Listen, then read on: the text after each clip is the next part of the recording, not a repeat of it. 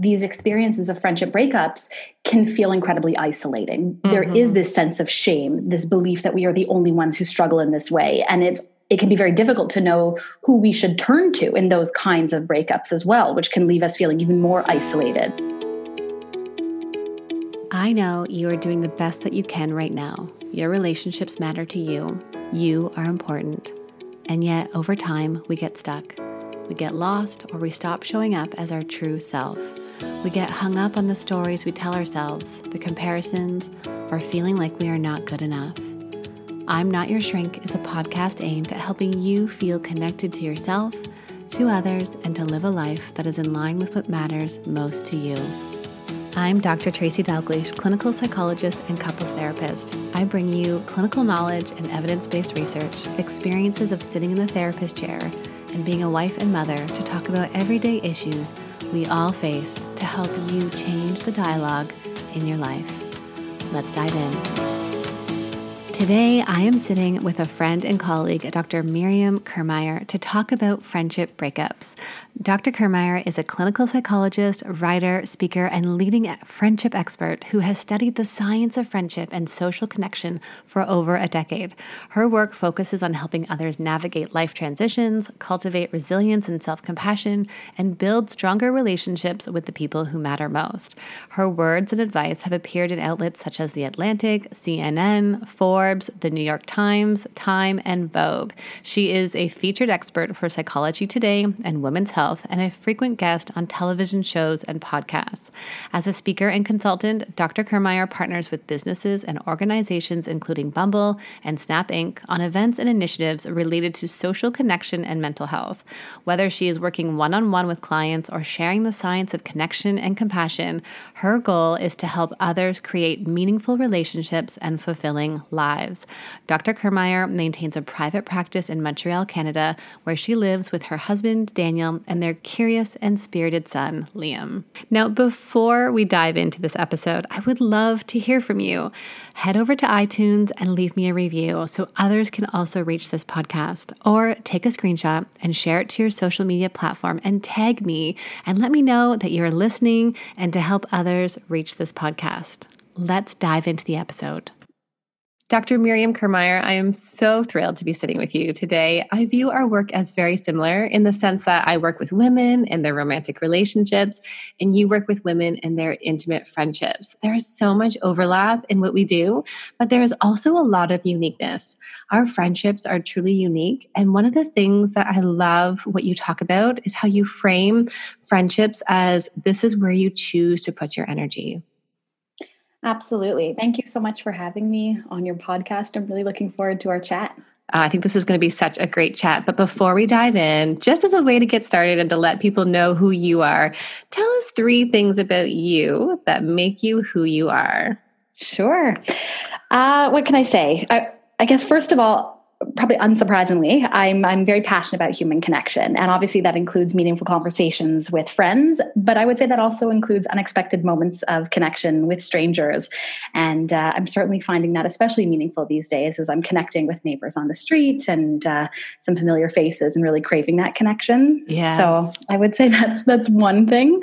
I find for me, humor is also one of my most cherished coping mechanisms. So we're watching some comedy specials lately, and I find those especially helpful. Well-timed sarcasm can be deeply therapeutic. I'll add that in my mind, humor works best, whether that's in our casual relationships or friendships or even in therapy. It works best when it's used as a way to approach life's more challenging and difficult moments as opposed to running away from it or trying to escape it. I love that. Yeah, I love that. I know my partner and I use humor all the time, even in those tense moments, right? Just to break it up, because it doesn't have to be so heavy all the time. That's it. It can be incredibly disarming. Mm-hmm. And so I certainly find that helpful in many ways. Outside of my work as a therapist, I'm also really passionate about knowledge transfer. And so I see the work that I do from my writing and speaking and consulting work as really falling under that umbrella.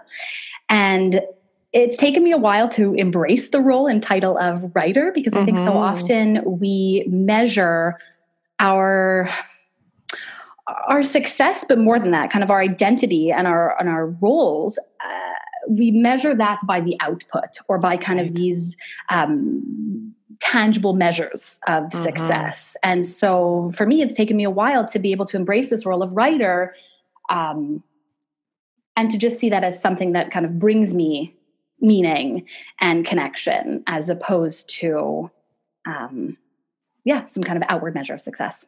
Yes, that's right. You know, I think in our role as psychologists, we often can talk about the number of clients we see each week as a measure of success or of productivity, rather. I would not say success, but productivity. But then also, too, there's this sense of process, eh? Like, just what's the process about doing this for you? And it sounds like that brings you so much meaning.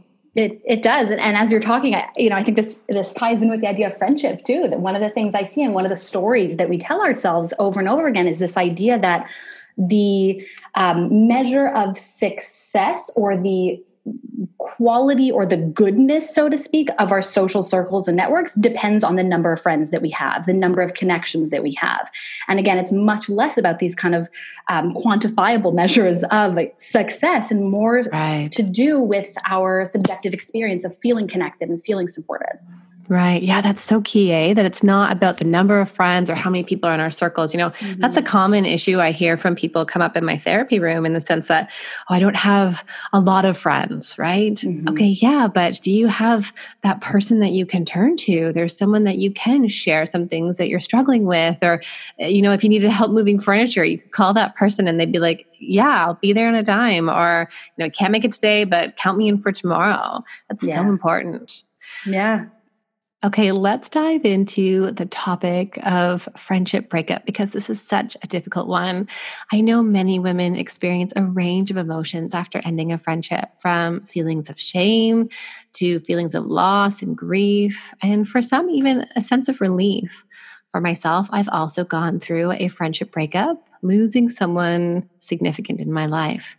Now, for myself, one of the biggest things that this experience left me with was wondering, am I the only one to experience this? Or even the thought of, is there something wrong with me to have lost a friendship? Yeah, I will say you're most definitely not the only one, but these experiences of friendship breakups can feel incredibly isolating. There is this sense of shame, this belief that we are the only ones who struggle in this way. And it can be very difficult to know who we should turn to in those kinds of breakups as well, which can leave us feeling even more isolated. I will say, as painful and as personal as friendship breakups can be, in many ways, it's also a universal friendship experience that many of us can relate to this on some level. A large part of the work that I do, falling under this umbrella of friendships, is not just helping people to make and keep close connections, but also learning how to navigate the ending of a friendship, both in terms of how do we actually do that and how do we cope when that happens as well. I really like that you say that right there. This is a universal experience, right? It's not just one person, that many people experience this. So I'd love to hear from you. Have you ever experienced a friendship breakup? So absolutely. I will say, again, I find the term friendship breakup in some ways can be a bit of a misnomer, because when we hear that, there tends to be this assumption that it's involved some kind of big betrayal or some type of very contentious argument leading to the breakup. And of course, that's one way to experience them. But there's also this idea of dissolutions in our friendships. And that can include these traditional breakups, but it can also include this more gradual experience of losing touch with somebody. And I would say for me personally, those are the ones that come to mind, and they can be equally as painful when we want to stay connected to someone, but for whatever reason, we're just not able to. Life gets in the way. We have shifting priorities and values, different needs, different expectations. And so for me, those are the ones that come to mind that I find myself mourning the loss of sometimes. Yeah, absolutely. There's this sense of, like, over our lifetime, you know, this idea of coming closer together and then growing apart. And sometimes with the same person, we might come in and out over time. What was the hardest part about the breakup or the kind of distancing for you? Yeah, it's an interesting question. I would say it really for me, the big part is just the acceptance piece of accepting that this is somebody who's no longer in my life, or no longer in my life in the same way that they once were, and really kind of accepting those changes in terms of the friendship itself, but also accepting the changes that have happened within me that potentially contributed to this distancing, my own shifting priorities and values, again, as I said, my needs and expectations, what I'm able to give. Right. Well, what kinds of feelings about yourself stirred up, or maybe about the other person? There can be this tendency to blame ourselves when we experience some kind of friendship breakup. I think that's true of all breakups, but it's certainly... Yeah. I was just going to say, well, it sounds like all breakups, right? Well, if I had only done this different, if I only told him I loved him more, if I only showed my... Right? Like, we tend to do this looking back, and, you know, sometimes that expression, right? Hindsight's 20/20, which doesn't mean... I think this is a good one to talk about. It doesn't mean you look back with... knowing, right? Hindsight's 20/20, but you actually tend to look back with a biased perspective even, right? Because you're not the same person as what you would have done back then. But yeah, so blame is such a common one. Yeah. And I know for me personally, and also obviously in the work that I do, I see that we are very quick to assign blame because we want to make sense of our experiences. It comes from a place of wanting to understand what happened, what went on, as a way to feel a sense of comfort, but also potentially control in the situation and control of our friendships moving forward. And so it's very easy to personalize those experiences, to feel as though there's something wrong with us, that we weren't able to maintain this friendship, that things did come to an end. It's also very easy to blame someone else and say, well, they didn't do enough. And the reality is, again, the majority of our friendships don't end because of some kind of very significant argument or conflict. The majority of them end because of this gradual distancing, this gradual growing apart. And usually in those situations, there isn't necessarily one person at fault. It's a shared experience that we're going through. Yes, of course. Yeah, that personalization, that instead of being able to recognize that we are two separate people, that we have two separate feelings and thoughts and experiences, right? That you are both going to be different, and how I think is going to be different than the other person. And it's not necessarily, you know, we can never be on the same page in some ways, Yeah. And this, I would imagine, is very true for couples work as well. That we know our friends, we know our partners, right? And so it's very easy to make assumptions about what the other person is feeling or experiencing, because a little bit of insight, we can take it and run with it. Right? And it's helpful to a point, but when it's causing us to make judgments or assumptions about what somebody else is feeling and where they're at, that can lead to difficulty. Yeah, I've been talking a lot about curiosity and using curiosity in our relationships rather than kind of our beliefs or our assumptions about things, our own perceptions or interpretations, that instead it's kind of that removing ourselves from it and just seeing the other person as having their own experience, right? I mean, if we think of couples, the example of, you know, one person, well, I had this the other day, you know, I was kind of outwardly frustrated and irritable, and it was just a tough day. And my partner has learned not to personalize this, that it's not about him. And instead he says, do you need some time for you? And I was like, yeah, I do need some time for me. Thank you for seeing that. But he didn't take it as he did something wrong, or I'm blaming him, or I'm angry at him. It was just simply those two separate experiences. Yeah. Support for today's episode comes from Loop earplugs. For so long after having children, I kept wondering why I was easily overwhelmed and felt like an angry mom. The noise from the kids, the dog barking, and the sounds around me from everyday life. But I now understand that I'm not an angry mom, and instead, my nervous system gets overwhelmed and overstimulated, which is why I've been turning more and more to my Loop earplugs to help me stay more regulated and engaged with the family. I'm using Loop Engage to help dampen the sound around me, and these Loop earplugs allow me to still be with every beat and conversation. I still hear Greg, I can still hear the kids. I love that they are so comfortable, and they come with 8 silicone ear tips to ensure the right fit for you. The best part for me is that I take them everywhere with me. They are proving the test of time, and not to mention, they're stylish in my ears. Plus, we love the kids' versions, which we've been able to take to the movies for our kids. I'm so excited that Loop Earplugs is offering you, my community, a discount so that you too can tackle that overstimulation while still being engaged with the activities and people you love. Visit loopearplugs.com and use my code LOOPTimesDrTracy for 10% off your order. That's LOOPXDRTRACY for 10% off your order. Support for today's episode comes from ZocDoc. We all know there are things in life we have to compromise on, like the right way to load a dishwasher or whether those socks are going to stay on the floor for a week. Okay, in all seriousness, but when it comes to your mental health, there is no compromise. So we don't need to go back to that one therapist or one physician who didn't align with what we need just because they're available right now. We don't need to compromise on the care we need for our overall wellness. Instead, this is where ZocDoc comes in. This is a place where you can find and book hundreds of types of doctors, including therapists, psychologists, and psychiatrists.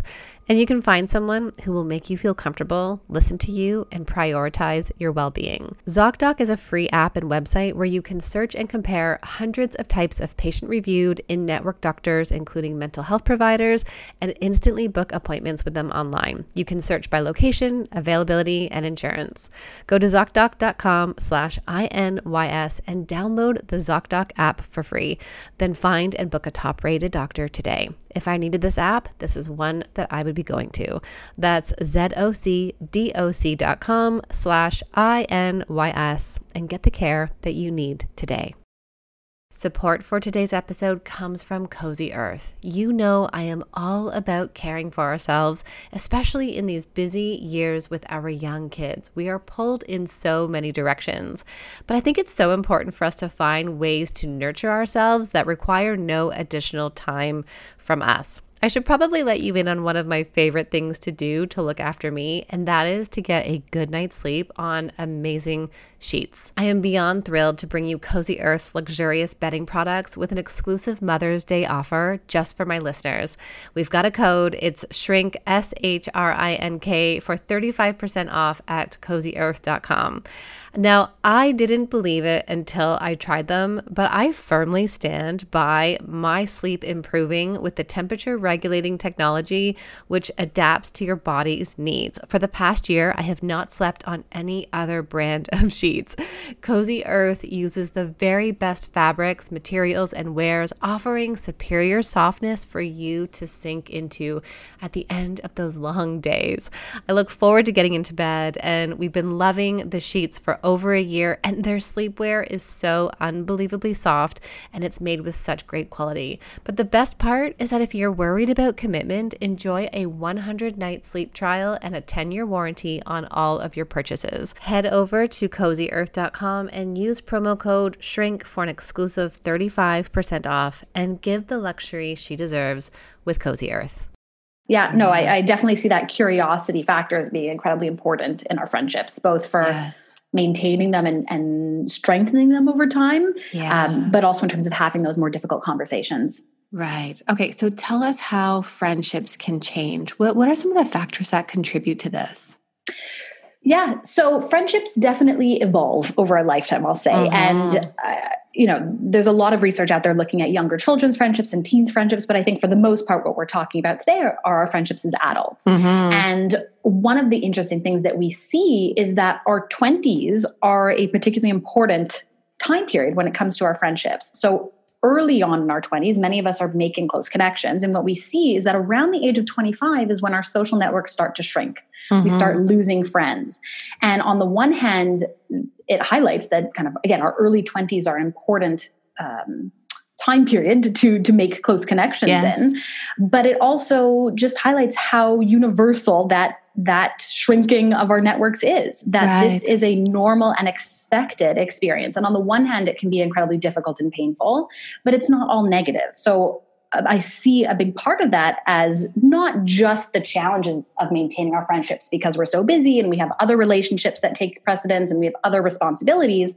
But as we evolve, we're figuring out who we are, what our values are, who were willing to prioritize and which relationships we're willing to invest in. And so as our networks start to shrink in an ideal world, we're then left with those connections that we really value. And those are the people with whom we can connect with in an authentic and genuine way. And those are the friendships that ideally are most likely to last and stand the test of time. Yeah, it's interesting. You know, I'm thinking of even just the life stages, right? Like when you're in university or college or finishing up school, how different that stage is. And when you know, the different demands of life versus then you're starting to enter into your significant relationship. And perhaps if you decide to have children or your careers, you're moved away, you're pulled apart, right? So many people don't just stay in one city anymore. Absolutely. And it's interesting that you frame it in that way, because we know that kind of these major life experiences or transitions can affect our friendships in some surprising ways. And oftentimes, again, this distancing that happens has much less to do with the friendship itself and much more to do with other changes that are taking place in our environment. So I work with a lot of new mothers in my practice and in this work who are seeing those shifts in our friendship networks. And it can go both ways, right? We can go through an incredibly difficult period in our life or experience, and that can in some ways bring us further apart from our friends and make it more difficult to maintain those connections.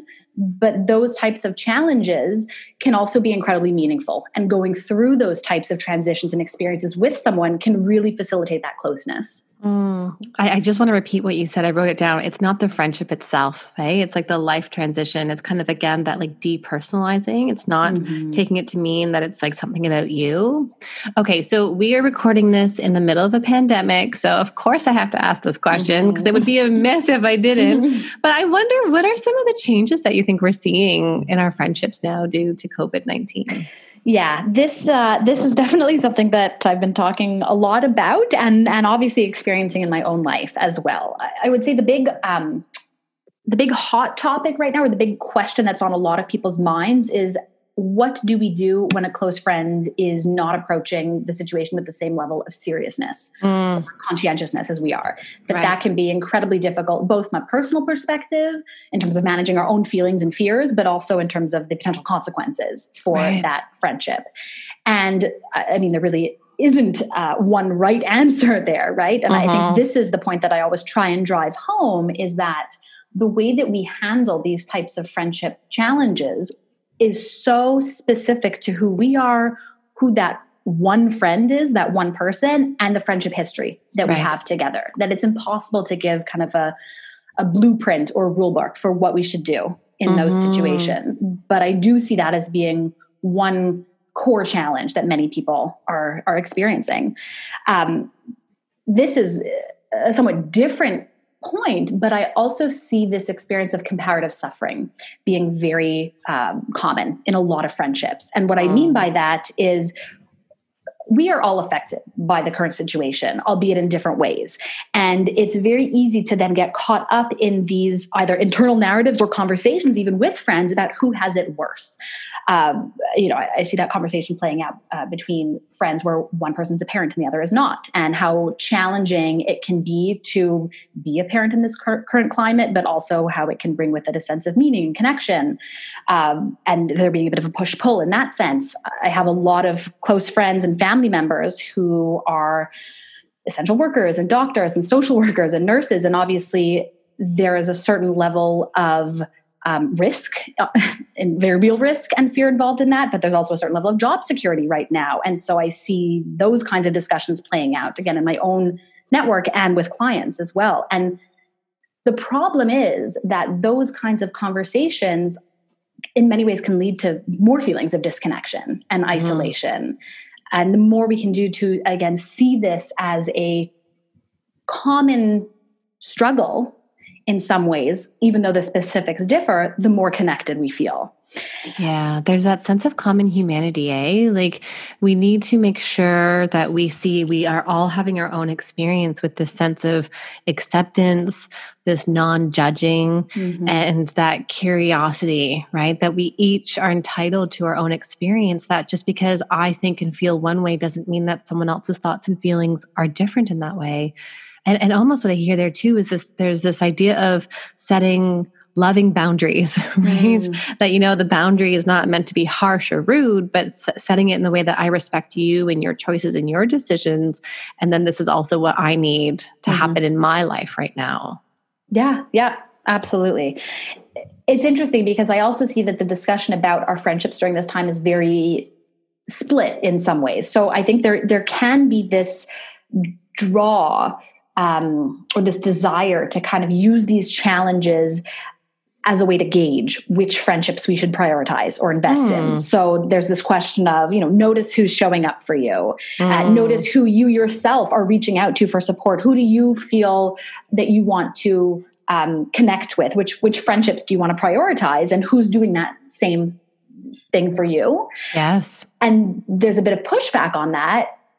And I think there's validity on both ends, but this idea that crises and these kind of very difficult moments are not the time to be judging our friends and are not the time to be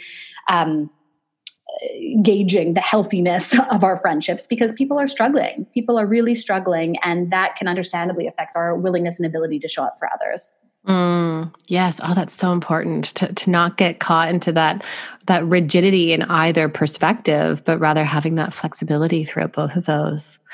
So change can be really hard for people to deal with. How do we allow our friendships to evolve? Because that's painful, right? Especially when, you know, if thinking of that situation where one friend really wants, you know, people can't see this, but I'm putting my hands closer together, right? So we really want to maintain that closeness, but one friend has things going on in their life and they're growing distant, and right, that's kind of one dynamic that happens. But yeah, how do we let our friendships evolve? Yeah. I actually see the most important piece of this is accepting that they will.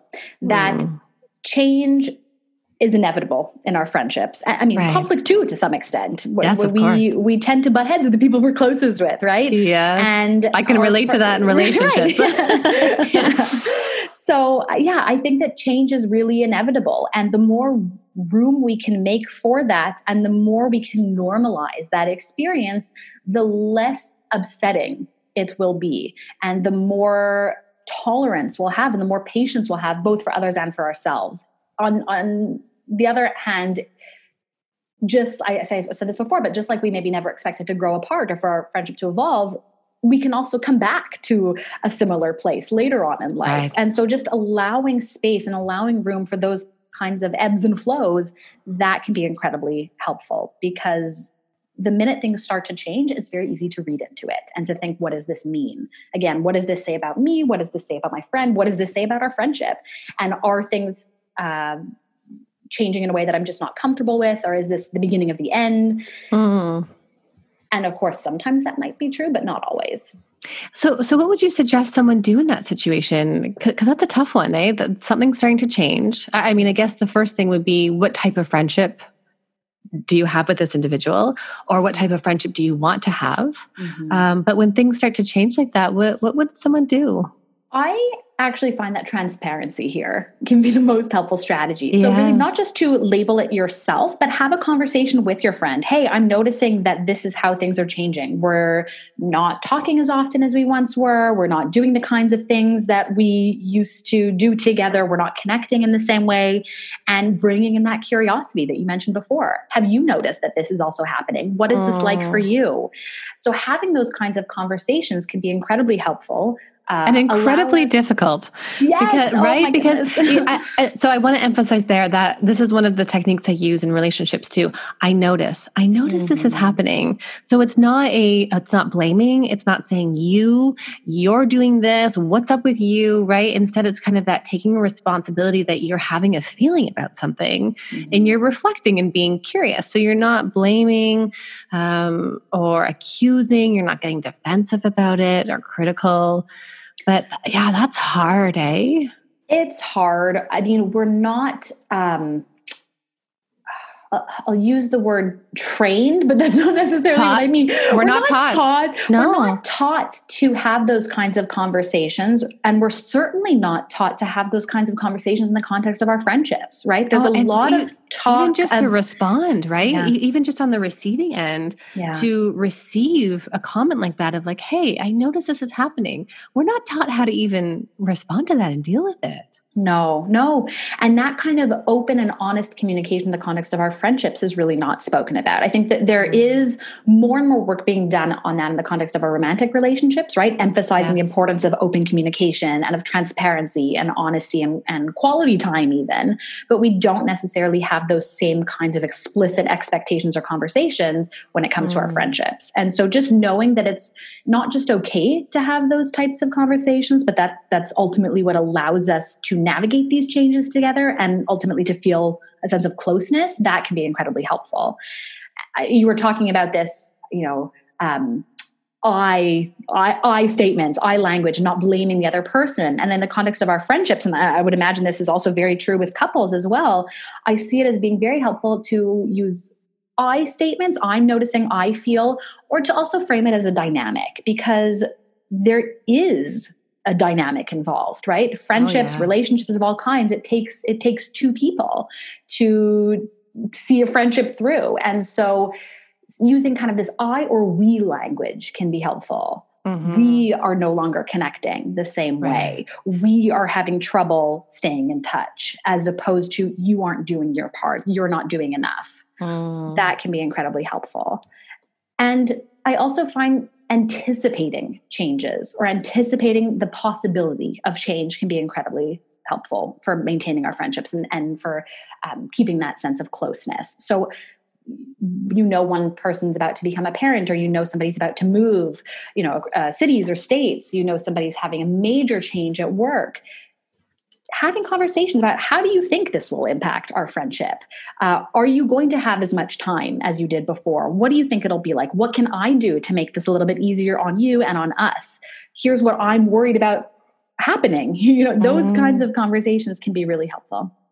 You know, it's interesting. I can do those conversations in my romantic relationship. I can do that with my partner. But even as I'm sitting here and listening to you do that, I'm almost getting this like anxiety feeling of like, I have to say this to my friends, which is represents that sense. Like, I teach people how to communicate all day long. I know how to communicate. I know how to talk about expectations and needs and feelings, but oh boy, that's really hard, especially when we're just not used to doing this in our relationships. Yeah.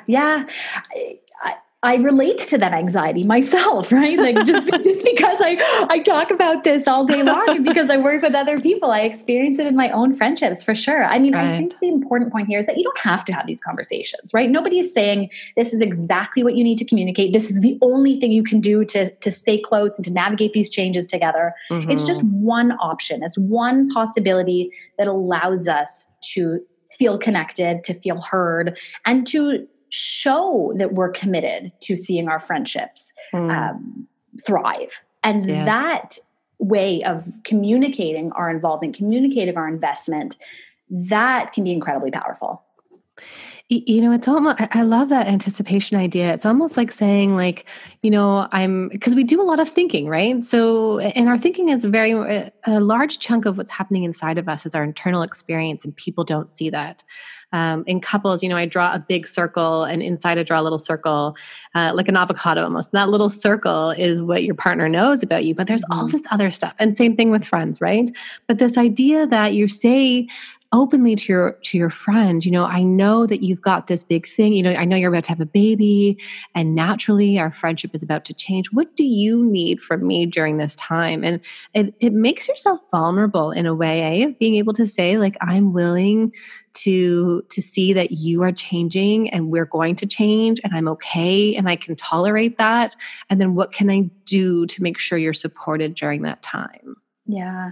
There's an incredible sense of vulnerability that comes with that, which is, I think, partly where the anxiety is coming from, that it is difficult to embrace that vulnerability. And yet it's that very experience that contributes to that closeness in our friendships, because we are able to have the experience of self-disclosure, of sharing our inner experiences. And we know that that's how we build trust in our friendships, because we're able to see that ideally our friend can hold space for those fears and those feelings and those questions, and that they can reassure us. And this works best when it's not done in a reassurance seeking, you know, type of way, even though I think there is a little bit of that going on, that we sometimes need to know that not only are we wanting to maintain our friendship, but that our friend is too.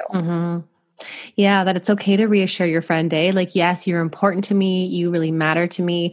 I'm going through this change and this isn't about you. It's just really what I need right now. That can be really powerful. You know, I can even think about entering into motherhood for myself and struggling in those first few months, as many women do. Mm-hmm. And naturally feeling that sometimes if I was with a certain friend that maybe we didn't quite jive on our experiences or beliefs around motherhood, that I would find myself just, you know, kind of stepping back and maybe not seeing them as much. But it was never that, you know, what their choices or opinions were was about me doing something wrong. It was just simply that we were different. And what was important for me in that time, because I know motherhood can stir up a lot of this as well in friendships, but that it wasn't about us as friends. It was just what I needed at the time.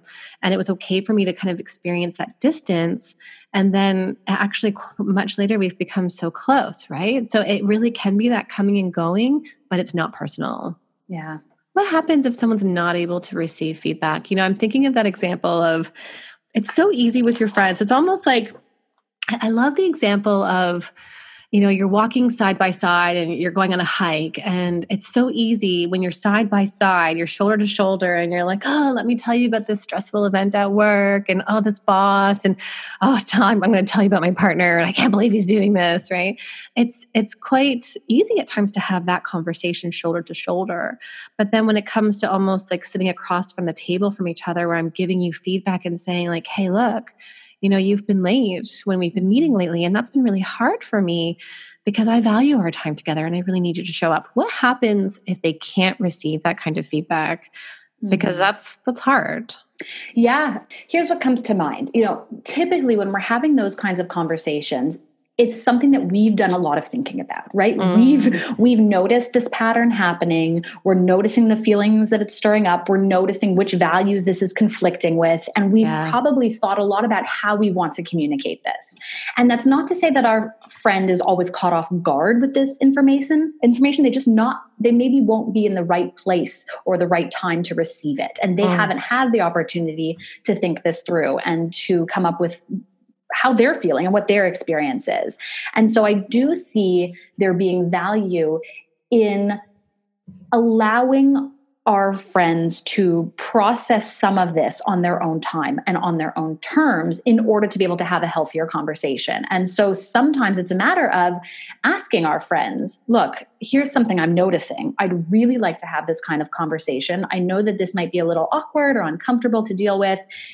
Is this something you're open to talking about? And when would be a good time? And allowing our friends to take a step back, think about what they want to communicate, and then coming into that conversation together. And that can help it to feel much less like an ambush. Right. So you're not getting into that escalation that we see happen in couples, but also with friendships, right? How easily we get our defenses up when we feel that perceived attack, right? It might not necessarily be an attack when someone gives you feedback or expresses their own feelings or needs. You know, I'm totally thinking of couples therapy here. So, but right, in the sense that sometimes we just need to give that time to think things over and view what's going on for you, what's going on for me, rather than that defensiveness. I have to ask, Miriam, texting, is this something you do over text? Typically, I mean, again, I never like to give, you know, concrete answers because for some friendships, right? For some friendships, that might be absolutely okay. I would say I would really not encourage people to have these actual conversations through text. If anything, if it works for your friendship and if this makes sense, you can send the initial memo through text of, hey, I would really like to have a conversation. Can you let me know when you're free? Right. Those kinds of questions, which give our friend a little bit of a heads up that we want to have a potentially sensitive conversation. But no, I would say this is the kind of conversation that you really want to have either in person, if that's possible, or, you know, through a Zoom call, we're able to have access to both verbal and nonverbal information, just because there's so much subtlety that gets lost through text messages. So much gets lost. Yeah. Yeah. And the last thing we want to do is to have these kinds of difficult or sensitive conversations drive us further apart. Usually we're doing this in an effort to maintain our friendship and an effort to stay close. Right. Yeah. Okay. So one that we started out by saying that, you know, this happens for many people in terms of friendship breakups or the distancing between two people. How does one decide when they need to let go of a friendship? Cause I think this is a tough decision to make. Yeah. So this is an interesting question. And this actually ties back in many ways to the research that I've done on adult friendships, looking at what are the different expectations that we have for our friends? What are the different types of challenges or conflicts that come up in our friendships? On the one hand, the ending of a friendship or a friendship breakup can be due to what we call a transgression. So what that means is that one person or one friend has violated a core expectation of friendship. So somebody is behaving completely unreliably. They've violated your trust in some way. There's a very significant imbalance in the friendship. Those types of experiences are much more likely to lead to the ending of a friendship than smaller conflicts. I would say even on the transgression end, though, usually there's an accumulation of events. So normally we would not necessarily break up a friendship if a friend is late once, right? But if this is the kind of friend who is consistently unreliable, not showing up, not calling you back, not investing, not showing that type of reciprocity, and we've spoken about it, then potentially we might start to question, does this person care about me? Because the issue is no longer about the lateness. It's about how you feel in that friendship and whether you feel like this person values you. So the reasons why friendships end can really vary. And it's also personal, right? We all have our own non-negotiables. We all have our own boundaries. We're entitled to those. We're entitled to our values. And we get to decide whether this is a friendship that we are invested in or that we're willing to continue prioritizing. That's something that obviously we get to choose. What I do like to do is to encourage people to kind of reflect on a series of questions when they're thinking about, is this a friendship I'm willing to continue investing in, or is this a friendship that I'm ready to let go of? So I'm happy to kind of walk you through those. But first, I saw this very powerful Instagram post. Okay. And from you. No, from you. Okay. So do you want to read it or do you want me to read it? Go for it. You said, good friends are consistent, not conditional. We expect our friends to be there for us regardless of the situation we're in or the people we're with. Yeah, it's so, that was so powerful when you posted that. Okay, so consistent, not conditional. Yeah, it's interesting that you chose that one because I have to say, I wrote it out and my first reaction was, yes, great. I think this really summarizes a lot of what we're looking for in our friendships, right? That unconditional acceptance. And yet I was immediately struck then with this question of, well, we also need boundaries in our friendships, right? And there will be times when we are not able to show up for our friends. And so there was a bit of questioning on my end too, when I shared that, if I don't want to communicate that our friends always have to be there for us, otherwise there's something wrong with that friendship, or that we always have to be willing to sacrifice for our friends. But I do think there's something to be said for that experience of feeling that acceptance and feeling that investment, because we know, and this is something I talk a lot about, but we know that part of what separates our friendships from our other relationships, including our partnerships to some extent, our family relationships, is that there isn't this outright expectation that we have to stay involved in each other's lives.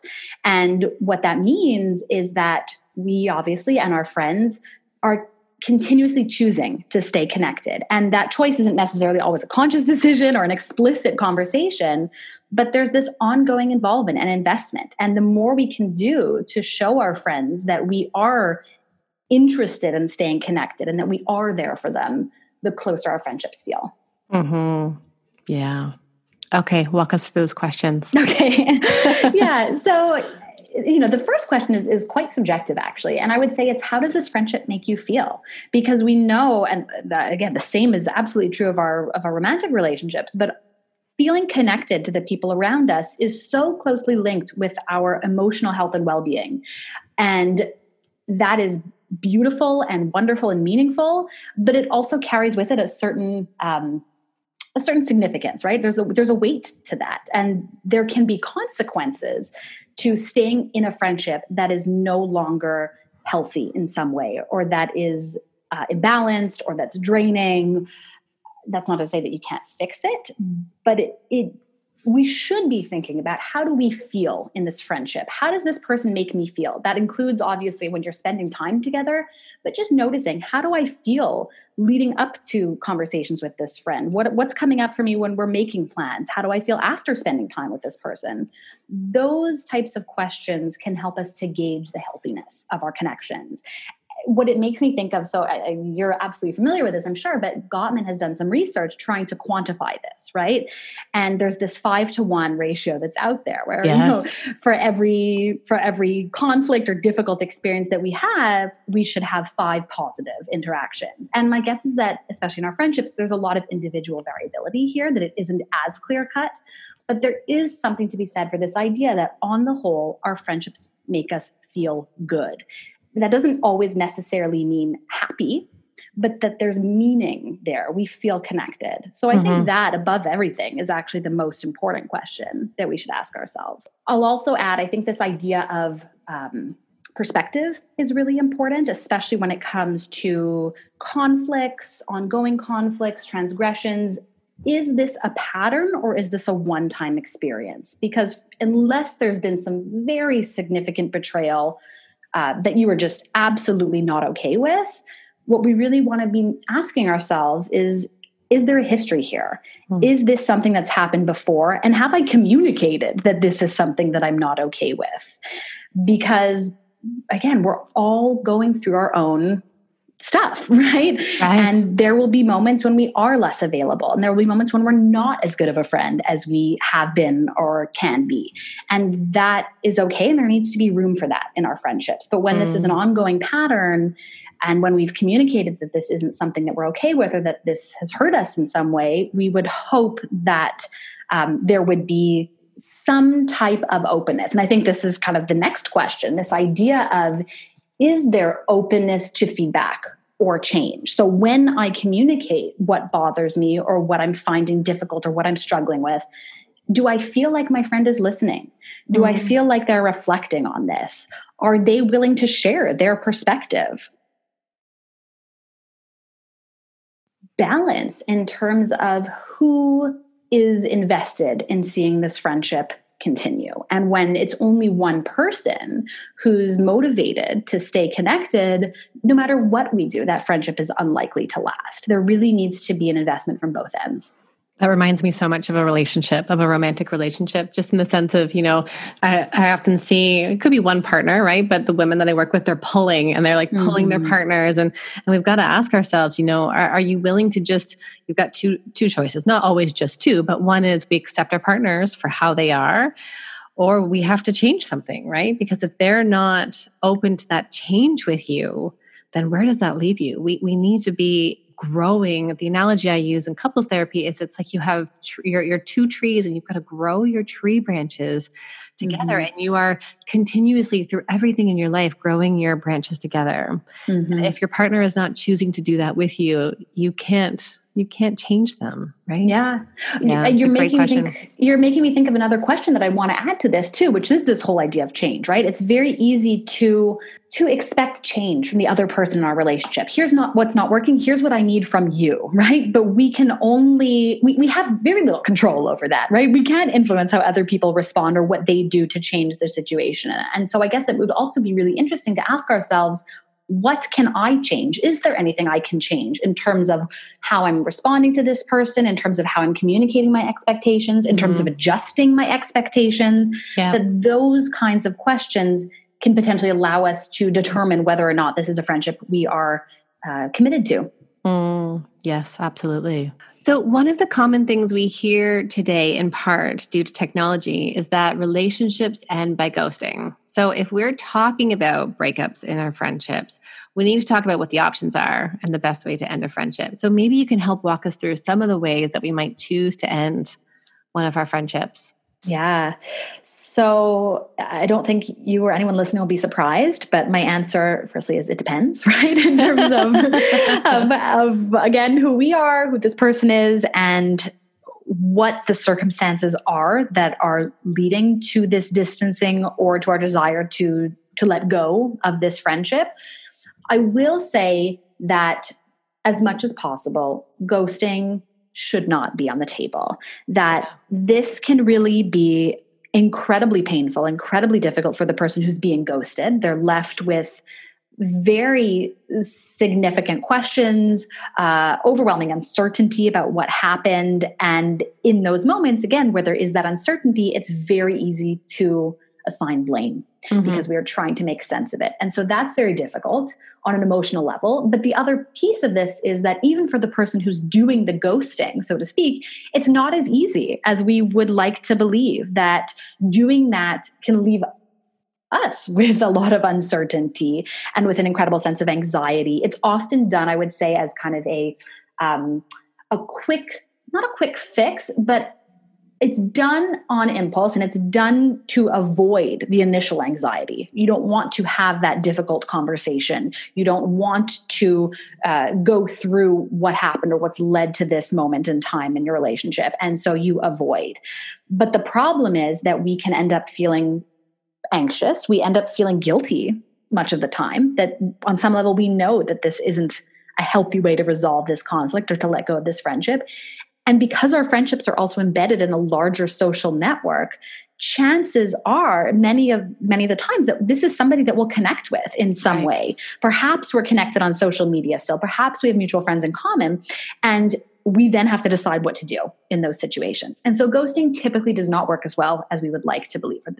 That's kind of, I guess, the take-home point there. Yes. In terms of what we then do, there are different options. One option is to have an explicit discussion. So to have a very clear conversation about what has happened, what you're feeling, ideally allowing space for a friend to communicate their perspective, and to, in the best of cases, leave on good or civil terms. So what I mean by that is, can you get to a place where you, on the one hand, are clear about the fact that this is no longer working, clear about what your expectations are for your friendship? Will you continue seeing each other in groups? Will you communicate or be civil with each other when you do run into each other? Will you communicate through social media? You can both be on the same page about what those expectations are. And can you get to a place where you're grateful for the experiences that you did share, for the memories that you do have together? Those kinds of discussions can allow us to honor the friendship history that we have and leave on terms that ideally both people feel comfortable with. Even if both people are not necessarily okay with the end result, I find those conversations can allow us to manage some of the more difficult emotions that come with friendship breakups. It isn't always easy to do. It's not always a possibility. And sometimes that's also not what we want, right? We just want to create certain boundaries or to create a little bit of distance. And so the options there are twofold. I find on the one hand, creating this distance can be very helpful. And that often looks like gradually withdrawing our support or our involvement. So we're not calling somebody as often. We're not seeing them as often. We're not the one who's initiating get-togethers as often. And sometimes that's done in an effort to, again, create this distance and signal in some way that this is the end of our friendship. And sometimes that's actually done in an effort to encourage our friends to re-engage, to show their involvement. So I find when there's an imbalance going on, that tends to be a strategy that many people use. I'll add that even in those situations, it's not uncommon to then have a discussion, right? Because if we're pulling away, if our friends are confused by that, if they're not in agreement with that as a strategy, they might call us on that and say, hey, what's going on here? And so even in those situations, I encourage people to be ready to potentially have those conversations that might come up. The other option, though, is to set boundaries by compartmentalizing. And so that means setting limits on the types of things that you do together, the kinds of discussions that you have, the kinds of activities that you share together, knowing that those are the moments that are most likely to contribute to heartache. And what this does is that it allows us ideally to preserve the healthier aspects of our friendships. Yeah, so nurturing the parts that are working instead of the parts that aren't. Okay, let's talk about the aftermath, because one of the challenges is that a friendship breakup may be one that's incredibly hard, but the decision still needs to take place for the health of oneself. And that's the dialect, right? That's the concept of the dialectic, where there are two opposing opposites. It's not or but, it's and. So we can love and care for a person, and we also need to create that space and distance from them. So what tips would you give to someone to help mourn the loss of a friendship? Mm-hmm. So a lot of this maps on to how we would cope with any other breakup, right? I think it's a matter of recognizing that friendship breakups are incredibly painful, that even if both people are on the same page, there can still be this sense of loss, this mourning, this grief that happens. And so knowing that that might happen, as you said, not always, there might also be relief. And so I think that's why, as much as possible, normalizing that friendship breakups or dissolutions happen and that that's expected and that that's okay. And allowing space for whatever emotions come up, mm-hmm. that not necessarily judging ourselves for how we're feeling in response to this breakup, and really speaking to ourselves the way we would a good friend and the way that we wish our friend would speak to us, and treating ourselves with kindness and not judging ourselves for feeling relief, not judging ourselves for feeling guilty, and just knowing that there will be waves of that, and that it might even impact us at a later date, right? Right. We need to be prepared to be reminded of this person and to be reminded of our friendship, the good times and the more challenging times at unexpected right. moments, and just kind of surfing those waves as they come. This idea around grief is that, you know, you almost in a way grieve forever, right? That over time the pain lessens, but there will always be those small tinges when mm-hmm. When you lose someone that's important to you. Mm-hmm, mm-hmm. And that's where I find making sure we're connecting with the people that are in our life and that mm-hmm. are still in our lives can be incredibly helpful. So turning to friends, practicing gratitude for the connections that we do have, finding support in our community, that can be incredibly helpful, because we all need to feel connected. And when we are lacking that or losing that in some way, we really want to go out of our way to make sure that we still experience that sense of connection. I also find what can be helpful, I know we've spoken a lot about how easy it is to blame ourselves, but there can be a certain level of self-reflection here that I think is very helpful. And what I mean by that is not to blame ourselves and to say, oh, this is all my fault, or to say, oh, this is all my friend's fault, but to really ask ourselves, what can I learn from this? This isn't an experience I'm necessarily okay with. This isn't something I would choose, but can I find meaning in this? And to ask ourselves questions like, what do I want to do differently moving forward in my other friendships or with new friends that I'll make at some point? Questions that can be helpful here are things like, how can I be a better friend? How can I choose wisely moving forward? Yeah. How do I know what's important to me? What values of mine were not, or what expectations or needs were not being met in this one friendship that are very important moving forward?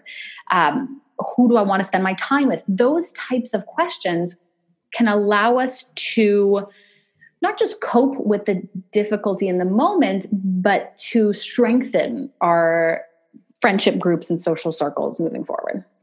Yes, the importance there of we're always evolving and we're always mm-hmm. growing and changing, and we get to choose and move forward from that. We're not always going to be the same person, and actually being the same person and showing up in every event, situation, space, relationship is not always going to be helpful, right? Mm-hmm, mm-hmm.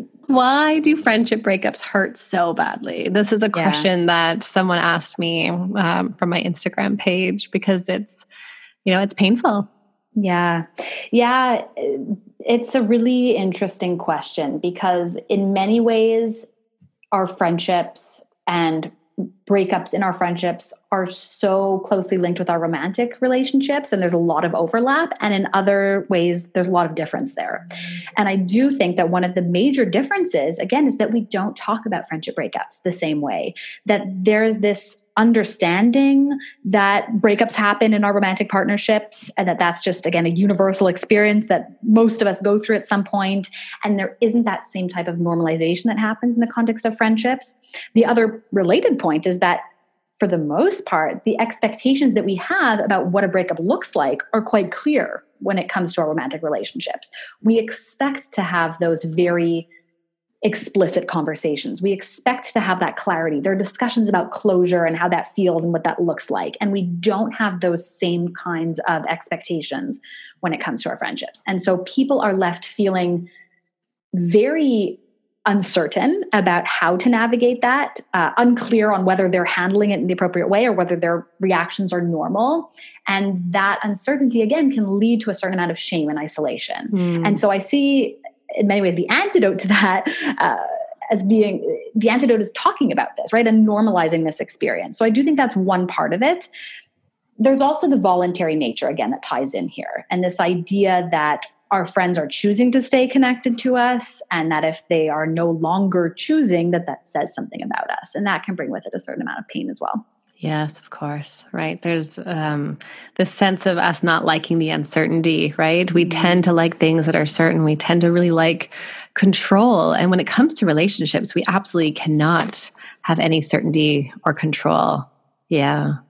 Do you have any tips on how someone might deal with reconnecting with a friend after some time apart? So that's an interesting question. My first advice here is to choose wisely. Mm-hmm. And what I mean by that is that might not want to rekindle all of our friendships. Now, that doesn't mean that we can never speak again, or that there needs to be this kind of very abrupt or clear end to our relationship or friendship. But there are some friendships that ended for a reason. And we are just two different people that aren't able to connect in the way that we once did. And that's okay. Mm-hmm. So to really ask ourselves, if we're thinking about rekindling or reconnecting in some way, what's different, right? What's different about me? What's different about this person?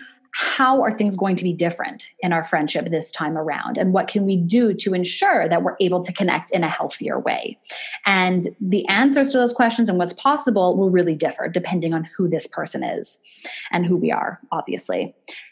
My next piece of advice is to test the waters. So to start small, that for the most part, when it comes to this rekindling process or this reconnecting, it doesn't typically happen by just jumping into a situation and having that happen overnight.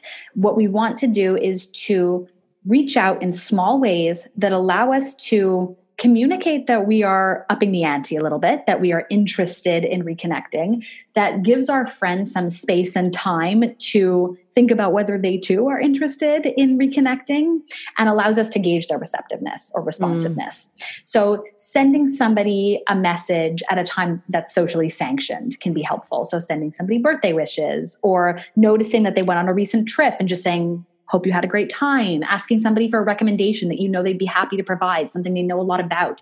Those types of messages can be very helpful because they aren't likely to be experienced as personal intrusions. Mm-hmm. They're going to be much more welcome and can allow you to then hopefully rebuild some of that closeness. And again, what might happen is you might get to a point where you then need to have a conversation about what went on, resolve some of the hurt feelings, get a bit more clarity about where you both stand, and figure out how things will be different moving forward. And if you do have those conversations, again, it can really help to give somebody fair warning. So to say, I've been thinking a lot about our friendship. I'd really like to have a chat. There's some things I'd like to share. I'd love to hear your perspective on what went on. I've been thinking a lot about you. Is this something you'd be open to? That can be helpful. Hmm. Yeah. It's almost this idea that we won't go back to the way we were, right? Who we are before is not going to be who we are today. And so we can't expect to jump into the same relationship again. So even if we were to rekindle, there's this sense of, you're mourning the old relationship and celebrating and starting something new, which can also be unique and different and meaningful in many different ways, not necessarily how it was before, because we've all changed over time. Yeah. And I think you just shared something so important that I talk a lot about, which is this idea of balancing past and future, right? Mm. That it can help to reminisce and to remember those shared experiences, to both be on the same page in terms of expressing gratitude for what happened, but making sure that in order to reconnect, there needs to be a sense of newness. Things will change. That's okay. And that we should actually seek that in some way. Yes. Oh, Miriam, you have offered us so much insight into this topic of how our friendships change and end. I know that you are a leading expert in this area and that you are contributing so much to our understanding of adult friendships. And I'm so grateful to have you on our podcast today. So thank you so much for your time. Thank you so much for having me. I always love chatting with you. Where can people find you? So if you're interested in learning more about my work on friendship, you can read some of my recent articles on my website, which is MiriamKirmayer.com. And I'd also love to connect on social media at Miriam Kirmayer. I'm on Instagram and Twitter and Facebook. Of course, this podcast is strictly for informational purposes and does not substitute for mental health care from a licensed professional. Have a great week.